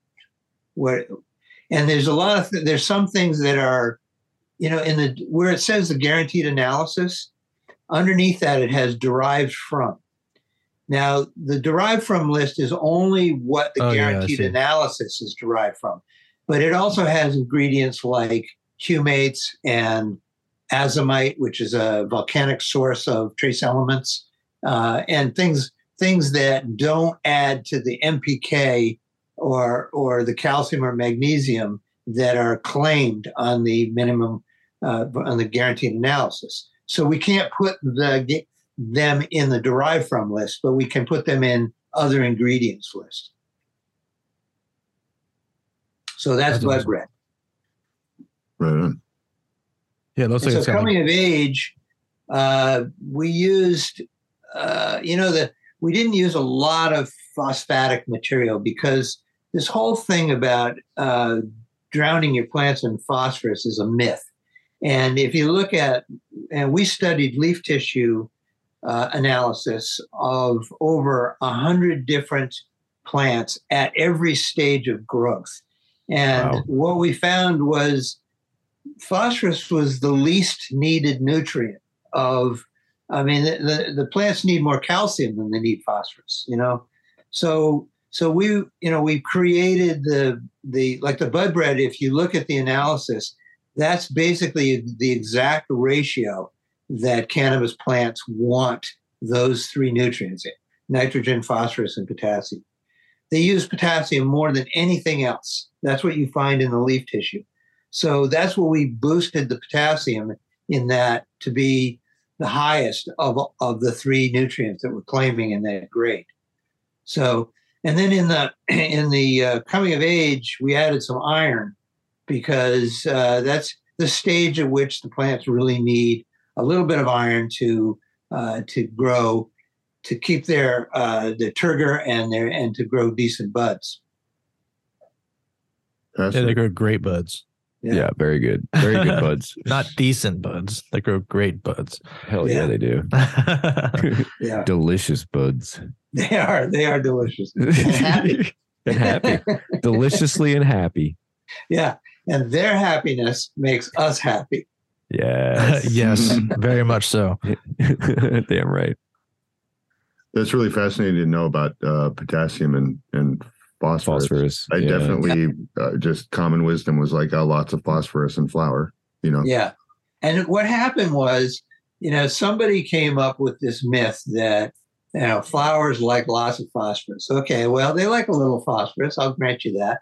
But what happened was the fertilizer companies, they did the same copycat thing as the, um, as the, uh, uh, you know, the state legislatures that are governing uh, growing weed. They're just copying other people. So for for Mhm. decades, these fertilizer companies were looking at other fertilizer companies and saying, "Hey, look at their formula. We can make something like that." But in reality, that wasn't really what the plants wanted. You know, and the, and the same thing goes with conventional agriculture. You see a lot of times the, the, uh, the on the on the fertilizer shelf they have 10 10 10 or triple 15 or triple 20 that's not how plants like those nutrients. They don't need it in that ratio you know and yet we call that a balanced fertilizer because in our minds you know 10 10 10 that's a nice balance isn't it? But not for the plant. And then the plant doesn't have a mind but the plant doesn't really want you know 10 10 10 they want maybe something like a, a 10 4 20 you know something like that you know. And that's and and again you can't get those levels of you know, those concentrations of nutrients in organic fertilizers. Organic ingredients just by nature are not that concentrated. So and that saves you the the worry of uh, burning your plants too. Don't yeah. get me wrong you can burn your plants with with organic fertilizers especially if you use them in a in a container in a potted environment. The roots have no way to escape it. In the ground if you overdose the roots can actually escape. They can get outside of that that realm of of too intense amount of fertilizer. Mm.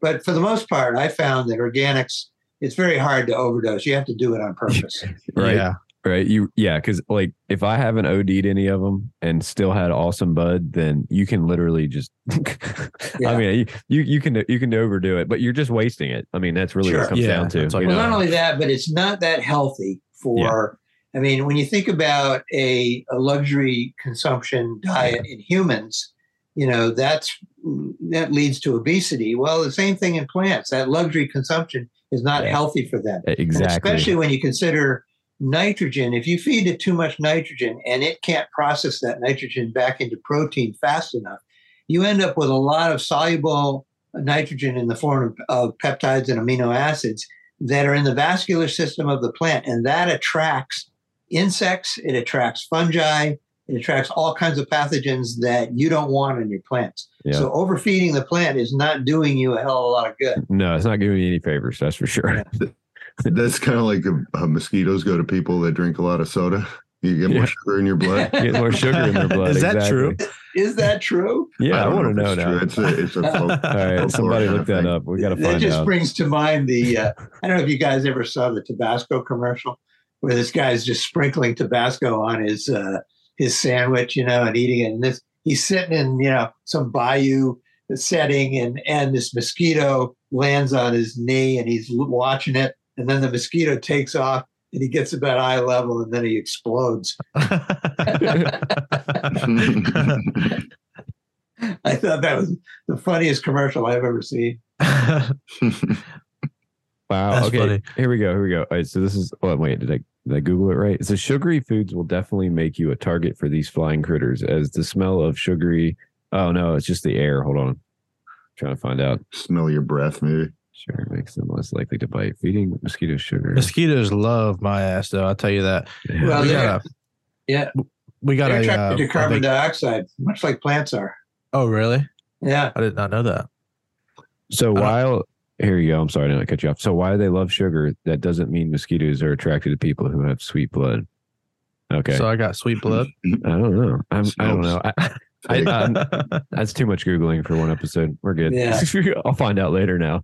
Yeah. I'm not sure what attracts yeah, mosquitoes to particular people. I know my wife, they if well. we're up. outside, she gets attacked more than I do, and she doesn't eat a lot of sugar. Yeah, but- Oh. Whatever it is, I have it because Yeah. I tell you what, we can, I can be outside and nobody else will have a single mosquito on them, and I'm sitting here smacking the shit out of my legs because these mosquitoes won't leave me alone. I got tore up at your house last year. Anyway, that's shit. And they see it welts up real bad on me. Like they get real fat on me sometimes. You got that fair skin. Yeah, that fair skin. Yeah. So it's cool to think about like in the uh what you were saying about nitrogen. I just never thought of it that way. That that it, it's sort of like overindulging, which is then Yeah. yeah. gonna gonna like throw the systems off and make it unhealthy. yeah, you don't want to eat too many Big Macs in one week. Right. Yeah. Yeah, I So never is- looked at it is like that either. Is lockout nutrient lockout is something sort of similar or related to what you're talking about, where you would build up too many, like, forgive me, it's a super simple way of thinking about it, but too much stuff in one area, so then it like blocks the transfer of anything up the stalk of the plant. Hmm. I'm not sure if that actually occurs in a cannabis plant, you know, that nutrient Hmm. lockout, because um, uh, I think that you know when you when you measure the um, nutrient uh, content in the vascular system of the plant, it's from it's from the very base of the plant all the way to the tippy, the a- apical bud, you know. So um, I'm not sure that the plant can actually can actually regulate that. And when you see uh, nutrient burn, obviously the plant's not reg- being able to regulate. Mm. I've, yeah, I've Yeah. occasionally gotten this thing. I just always interpret it as lockout, where if I've stressed or o- basically overdosed a plant, the base of the stalk will be very thick, and then it'll go skinny within a few inches, and then it's skinny all the way up. And that always, to me, just kind of like intuitively looked like it was locking out at that spot in the stem. Um, so, but that only I'm not sure I if that's up. actually the case. right on. Um, yeah, I mean, I've seen, I've seen things uh, where the stock will change its diameter suddenly, and um, but I, I, I, I don't know if that has anything to do with nutrient lockout. It could be Hmm. just the genetics of the plant itself. Yeah, I wonder maybe it's just one of the phenos of you know, and I'm I'm playing with like randomly bred auto strains that I'm working on, so it could just be that same Yeah. thing, like how you would get a runt. Yeah, that's Yeah. true. Interesting. So Something to think about. Yeah. there's this argument that goes back and forth that I've been hearing forever about in organics, does pH matter or does it not matter? I think it matters. Yeah, we have that in our frequently asked questions of our our um, uh, on our website. But you know, think about where some of the strongest landrace strains ever grew. You know, in the in the Middle East uh, and Afghanistan and places and where all the Kush varieties Uh-huh. uh, are coming from. Those pHs are typically very high, uh, usually eight and a half or higher. And it, it, it hasn't bothered those plants at all. Uh, the acid, acidity will bother the cannabis plant much faster than alkalinity. But even in some of the um, South American landrace strains where soils are naturally more acidic, uh, the, they do they do fine. But but I find that in for me, I think the best pH, at least for outdoor soils, is somewhere between six and eight. They the plants will tolerate a very wide pH range. Now, if you're growing indoor plants, uh, you know people worry about the pH of their water and their fertilizer that they made into a you know a, a liquid application, and if you're growing in hydroponics, then you have nothing there to buffer the pH. But if you're growing in soil, it's it, the soil will typically buffer the pH to you know whatever the plant needs. So uh, I don't believe that pH is as much as an issue as a lot of people make it into. Really? That's interesting. Yeah, I would. And then seeing that, that's how I look at it too. I I, I always kind of looked at it that way because I was always you know doing the least as possible, so I always had good results. And I'm like, oh well, it must not matter too much. I think it's a range. It's a hundred percent a range, and It I, is I a think range. if Yeah. yeah. I think if you're in that, you're fine because then the the- Yeah. the soil will figure out the rest. You know, like you said. Yeah, I try to keep mine around like six three, six seven. That's that's fine. Yeah. I can't I'm a think stickler of, when it comes I can't to think that of a single variety that would um, not do well in that. Yeah. When you get down into the range where people grow blueberries, you know, the four and a half to five and a half, that's going to stunt your plant. You're not going to grow a very good plant. yeah, Yeah. yeah. Well, it's good to be consistent, I guess. So either way, whether you check it or not, you know, it's as long as it's consistent and you're able to keep going, then hell, it works. Yeah, Yeah. You know, that's can't true. beat that. Right. Yeah. But the plants will, they'll tolerate a pretty wide range. I know that the, you know, some of the Kush varieties really like the, like the uh, more alkaline soil, but, you know, I don't really think you'd make, it would make that much of a difference if Yeah. you were growing, uh, you know, like purple Kush in uh, 6.5 or 8.5. Okay. I don't think you'd see a huge difference. Yeah. I wonder if it's just like where I'm I'm primarily an autoflower guy. I wonder if it's just autos are more finicky with pH. Oh, well, see, They that could might be, it be. Could be. It Yeah. might be. I, I haven't had as much experience with autos as I have with the photos, but um, You know what? I think I would have to agree with you, honestly, dude. Um, now that we bring that up, I, I think I think I do think autos might be a little more sensitive to pH. I do, uh, or Yeah. at least at least drifts. You know what I mean? I feel like Yeah. they're I think I feel like they're quicker to notice. Uh, maybe it might not even be that it affects them differently. It might just be that they're quicker to show because they age faster. They're more sensitive. yeah, Yeah. Yeah. I don't We know. We just figured something out. I don't know. I think we just unlocked something. Hidden secrets of the universe just came out. but it could be that that ruderalis strain is just you know because Yeah. all of the autos have to have a piece of that ruderalis strain. So it could be that that ruderalis strain is just more finicky about pH than Could be. than the than the others. Yeah. Than That's the what I love about or the this. indicas or the hybrids. You know. That's what I love about this hobby. You know, I mean, every day you're you're finding out more and more possibilities of what could be because we don't really know. We just know what we know, and that's it. you know? right. So some of this Well- stuff there is question marks next to because Sure. it's not studied enough. You know, Sure. And no matter how much you know, yeah, you have to be open minded to you have to. to to. understand that there are things you don't know. That's the truth. You know? Totally. It is. I, is. I think in communities like ours too, there's work going on that like the industry has no idea of. There's small breeders and small testers, uh, groups of testers around people doing like autoflower genetics that are really, really doing like a lot of diagnostic work, a lot of clerical work, like Lots. narrowing things down, Yeah. breeding specifically for certain traits. Like all that is happening at quite a rapid pace. Very And rapid. Not Yeah. commercially, just at home and on Discord and on Instagram. People I don't think to each other, I don't think know? the commercial market's ready for the uh, craft cannabis wave. that's that's happening. That's happening in the shadows right now. Yeah. you, you make a good point because it's on a large scale. It's so much harder to to do anything that is, you know, uh, imaginative or creative. You know, Yeah, that's the Well, truth. it's like the like you know quantity and quality. You Yeah. know, as Right. quantity goes up, quality goes down. So that's the truth. the and that's small what's, batch that's what we're seeing right now. This is what's happening right now. Here, it's literally doing this. yeah, yeah, You know.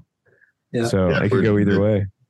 And these autoflower genetics are doing their own sort of survival of the fittest. The best ones are going to come through, and people are going to keep growing those and working Yeah. those strains.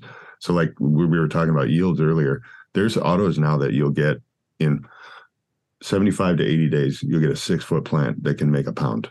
It's really Yeah. crazy. Yeah. Yes. yeah. I'd like to Yeah. try some of those beans. Yes. Yeah. yes. they're we need, around. we There's need to. people doing that. Yeah, we need to. We need to do a bean swap with this guy. Yeah. Give him some Odinsons. Mm-hmm. Send them. Yeah. Send them some Odinsons. Yeah, we're about to uh, do a um, a grow along. It was it April first. We're gonna do uh, Odinsons on our uh, our Discord. I don't know if you're on Discord, but we will send you an invite if you if you'd be interested. Yeah. Now, Slava went to a trade show and he Yeah. he came back with some beans. Uh, they were called jelly tits, and I Ooh, jelly I got tits. to grow, to You know. yeah, me too. Jelly. T- well, that sounds like fun. Them jelly tits. Let me see them jelly tits. Oh man, that's what cool. was it? I, There's also something a- that uh something Somebody, that somebody got to write a song about that. yeah jelly tits. Um, something that surprised me was when I ordered this um the gallon container of the bud bread when I Mhm. got the scoop. It also came with a a pack of seeds. Oh yeah, Oh, those those are the Durban poison seeds. Durban poison, Oh, fem yeah. photos. that's what that Yeah. is. Okay. Yeah. So- okay, I'm so glad Those we were, the, those were the feminized seeds that I bred. Nice. Yeah, we had so many of them. We started we started sending them out to people who ordered ordered the bigger sizes. That's yeah, so that, uh, cool. that was a total shock. I was like, "Holy shit!" Well, this is nice. pretty cool. now we know who. That's cool. That's yeah, so that's your All own personal circle. project. You got a Yeah. treat in your cabinet right there. That's And, awesome. tho- and those, uh, you know, I've gotten some reviews from people who've grown those Durban poison plants, and people just love them. They just grow huge. They yield a tremendous amount of buds, Yeah, you and it's a run that. pure, it's a pure Oh, yeah. sativa. Pure Nice. sativa. Yeah, Yep. It's yeah, a I land definitely plan on running them. You got some yeah, gold the there. land race from uh, Durban, South Africa. Wow. wow. When did when did you run those seeds? Um, it was about three or four years ago. I I, I had bought uh, some Durban poison from um I think it was from Holland actually, marijuana seed breeders, Cool. and uh, and then I I uh, treated one plant with this colloidal silver. It was very successful. I got a lot of pollen out of it, and then I pollinated uh, painstakingly with a paintbrush and that's why I got so many seeds. Uh, and I got 1,500 seeds out of a three and a half foot plant. And so, you know, I, there's no way I was going to use 1,500 seeds in a. That's Yeah. awesome. Yeah, Well, I'm, and I'm super excited. Like I've just Yeah. gotten into starting to grow photo period plants. Like this last run was my my first run of photo periods. But uh yeah, I'm I'm super excited. And they're fems too. I mean, come on now, you can't beat that. You can't Yeah, beat that. No, that's awesome. No, that's Yeah. awesome. Now, I had one guy tell me he got a pound and a half off of one plant. What? Damn. Yeah. Wow. That's what's up. Rudy's gonna buy a thing of bud bread now just for the yeah, seeds. he's he's on Amazon. Yeah. He's on Amazon Yeah. right now. Yeah, well, don't No, get it that's a- from Amazon because No? that, because that ships from Amazon. Actually, no, the, the gallon size, we ship it. Yes. Because Amazon was charging us too much to inventory it. Yep. So yeah, we, so we ship the gallon size, and yeah, and, uh, just DM Slava, tell me you want some uh, Durban poison beans. there There you go. Cool, man. No, Yeah, I mean, right. that's Durban's one of my favorite strains. for It, it really is. love It's it. his absolute favorite. Yeah, Yeah, that's awesome. Monster too. Don't let Monster hear about this. Oh yeah. Yeah. Yeah, that's awesome, man. Uh, that now that there's a story to those, it makes it even more special. yeah, it is way more special now. That's cool. Yeah. Yeah. Well, after that success with the Durban poison plant, uh, then I decided, hey, I got to try this Bruce Banner because Bruce Banner just is a wonderful uh, variety for growing in Vermont. You get big, fat, juicy buds. It's very, it's not, it's very resistant to disease, and uh, and and it also it matures earlier. So uh, matures earlier than the Durban poison does. And so uh, I was really enamored of that particular strain, but I haven't been able to to breed feminized seeds from that. I tried four years in a row. Wow. Now, is Bruce That's a- Banner is that more of an indica leaning strain? Um, yeah, I think it is. It's like 60 40 Okay. indica sativa. So what? But it's Uh, pretty that's- strong. In fact, it several years ago it won an award for hav- having the highest THC content. Oh, damn. Oh, Wow. I didn't know that. Damn. so that's a that's a real passion project. Are you just going to keep going till it works? Yeah, Cool. Uh, he said, he said, yeah. I'm gonna figure this out. One way or another. I, I don't give up easy. that's Damn awesome. right. Just keep on going. Well, you're gonna have to keep us posted on that, sir. Yeah, Yeah. Okay. Good. Good. Good. Because we're, we're Yeah, anxious to see that happen.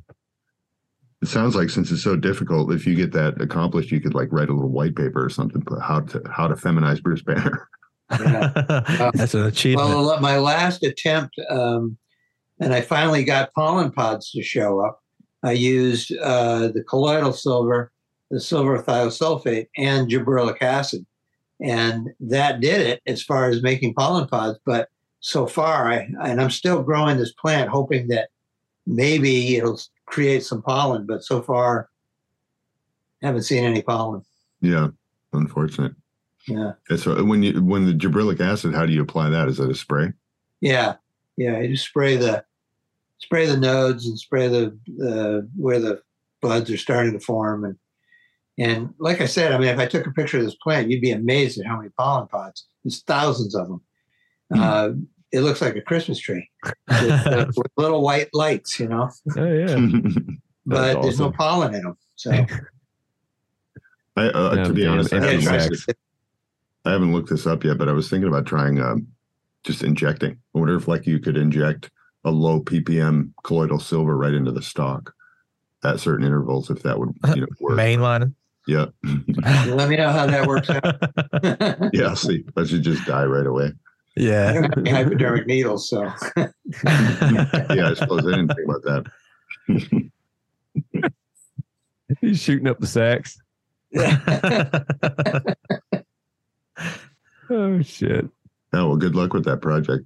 I'm sure Yeah. that'll be super satisfying when it I'm, actually I'm thinking that um, I, may, I may take a break from the Bruce Banner and go with the Purple Kush and try that because the Purple Kush really grows very well, and that's a very nice strain. I I made a, a batch of tincture with Purple Kush, and you don't get that you know the high that intense uh, sativa high because it's a pure indica, and so I I have edibles with it, and it's like you know you just you feel this really you just kind of zoned into you know whatever you're doing whether it's watching tv reading a book or playing guitar you know and then when you go to bed it's like oh my god i'm so fucking comfortable You know, exactly. you know, you're Right. asleep you know? This is it. Yeah. This is the life right here. Yeah. yeah Mhm. That's where I'm That's trying to get. Yeah, That's where I'm so trying true. to that sounds Yeah. inviting. Yeah. yeah oh shit.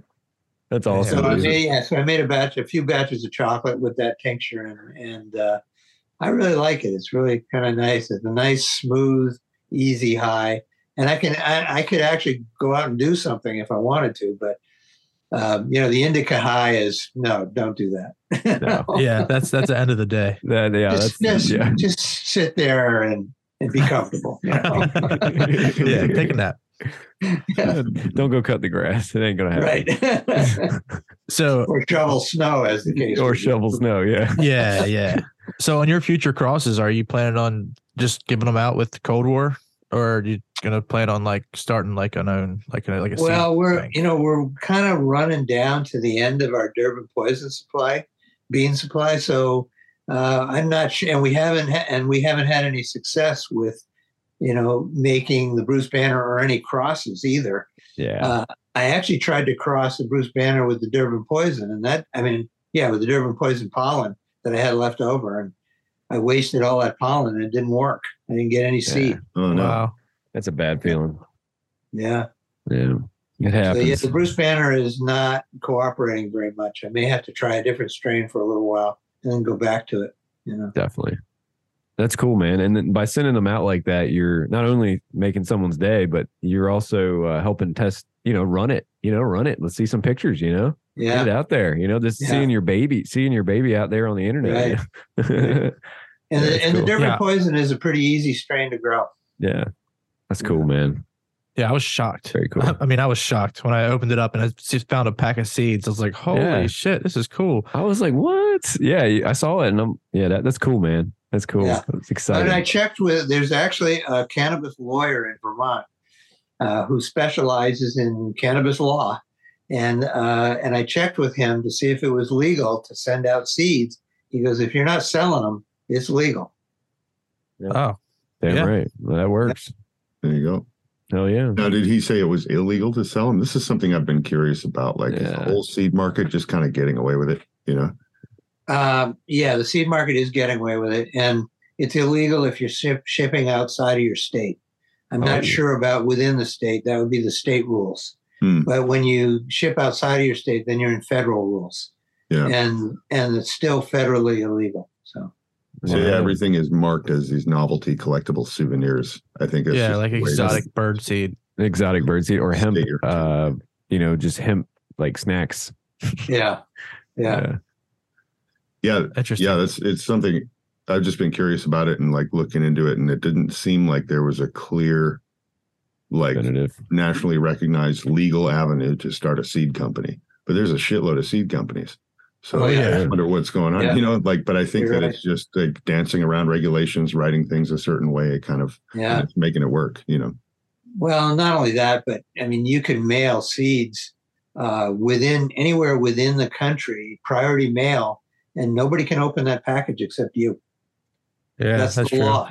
You know, so so so that's the law. So you're, so people are getting away with it. Is and I think it's been largely ignored, to tell you the truth.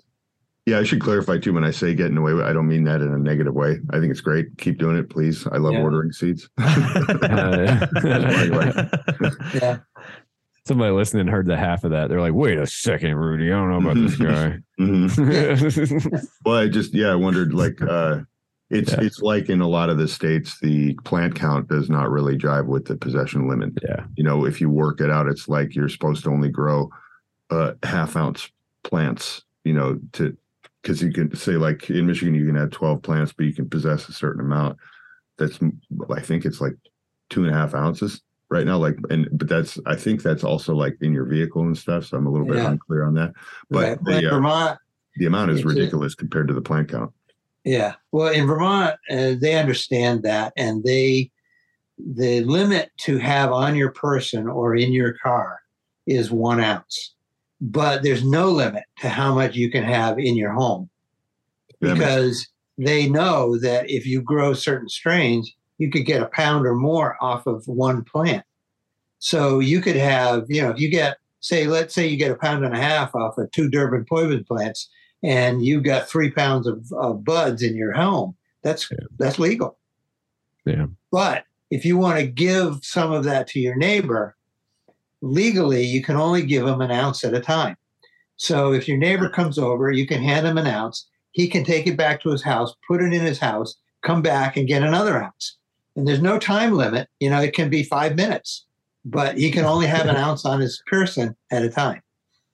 Vermont's where it's at. Yeah, so Yeah. this is what you do. This is what you do. You- This is what you do. You get real slick with your neighbor, okay? And you, you go over there, you visit. Okay, cool. Thanks for my ounce. And then you leave a fishing line over there and then reel it back in. and your second ounce. That'll Oh, shit. This is where, like, uh, yeah, I think it just depends of state to state and depending, like, dispensaries here. So if the Michigan possession limit is two and a half ounces. The limit per transaction is two and a half ounces, but the dispensaries will tell you that we can just ring up another transaction for you if you want to walk out of here with seven and a half ounces, Right. three transactions. So, uh, Right. but there's there's not really, you know, you would think that if that was such a strict part of the law, that they would be like, you can only do this amount before you leave, you know. And Yeah. some like California is like that, but Yeah. Well, you got to Yeah. figure money is like water; it finds its way. It does. True. yeah, Yeah. yeah, Very true. yeah, for sure.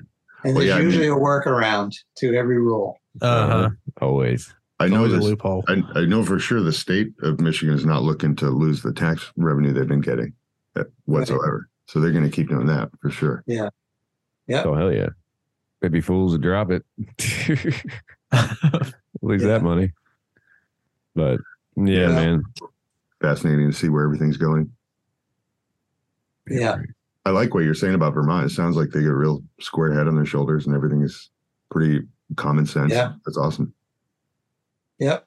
Yeah, Virginia, we're allowed to have an ounce on our person, but I, I don't think they really clarify how much you can have like on, at your house. Like I, I think that's just like in the shadows somewhere because I haven't seen it anywhere. Yeah. It's hard to tell. I I've don't know. never found that defined either as far as your residence. Yeah. Well, I mean, in Vermont, they say there's no limit, but you know, if if you got your house raided and they found 50 pounds, they they know you didn't get that off of two plants. So yeah. yeah, I think as long I as you grow stay that away from fire, that, yo. you grow that fire, yo. Y'all just Oh, jealous. yeah. oh man. But yeah, I think I think the people are starting to see the light, and uh, and I hope at some point we see that uh, that marijuana is like uh, cigarettes and liquor. That you know, okay, we're not going to sell it to minors, but you know, you should be able to buy it at the grocery store, you know, or the liquor store, you know. Yeah. Oh, 100%. Yeah. Yeah.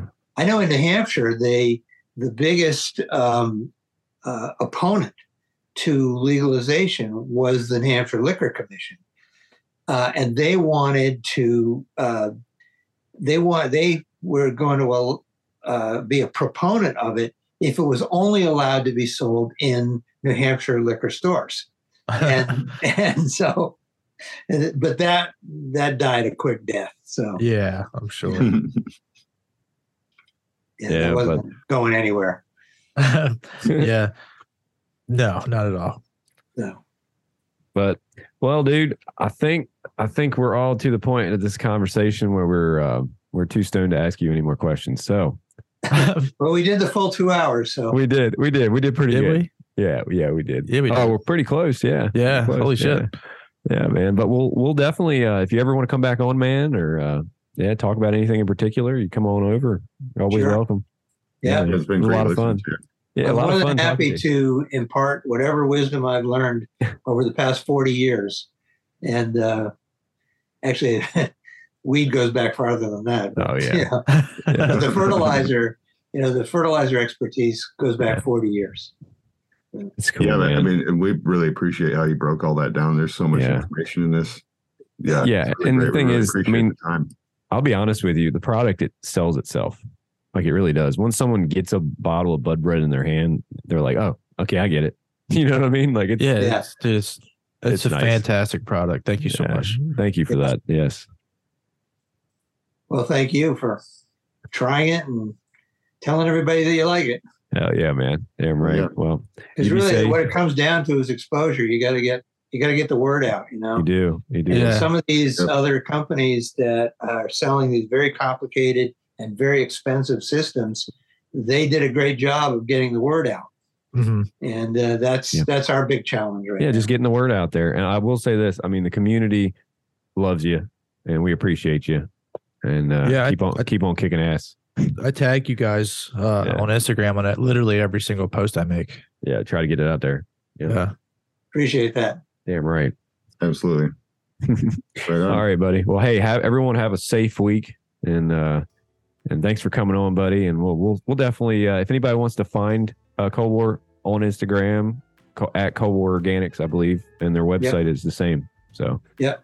pretty sure. Yeah. Or But, Coalorganic.com. Yep. coldwarorganics.com. So Yeah. cool. And we have a lot of information on our website, you know, generic information about soil and nitrogen and, and our frequently asked questions are, are, you know, whenever we get a question from somebody, we add it to that frequently asked questions so that everybody can see.